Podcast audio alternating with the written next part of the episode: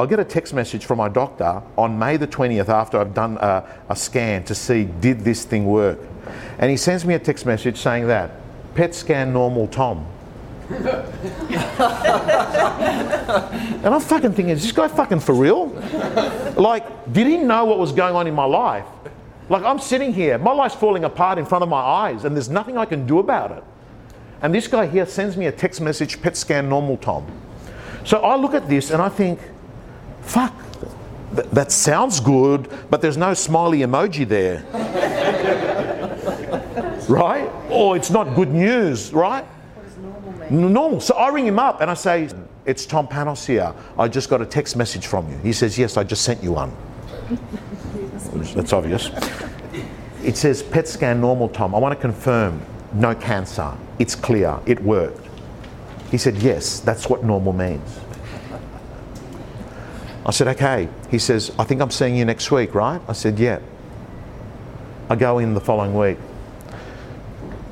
walk out. As I'm walking out, I said, Sorry, by the way, the other day when I rang you, like, I was just unsure because it was a very bland message. And what he does is he picks up his phone and he looks at the message. Where's it bland? I said, personally, I would have put good news.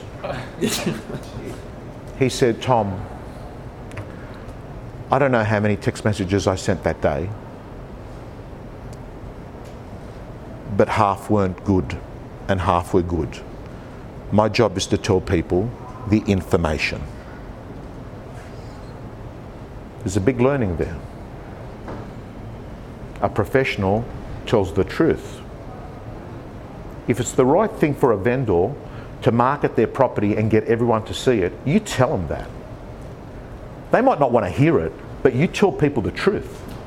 And I think what a good real estate person does is sit there in front of a vendor and says something along the lines of this Jennifer, I want to let you know, and guys and girls, just hang in, please, hang in for the next 15 minutes. I want to show you, this is the most important part of my presentation as far as I'm concerned. Hang in and watch this.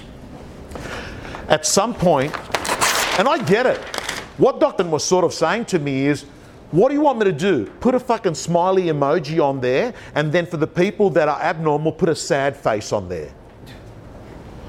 Right? He's got a point. He's a professional. His job is to interpret what the scan says and then to report the data. And that's what we do in real estate. And I think if you're a professional, you sit in front of a client and you say, Mr. and Mrs. Vendor, I want to let you know. Let's go.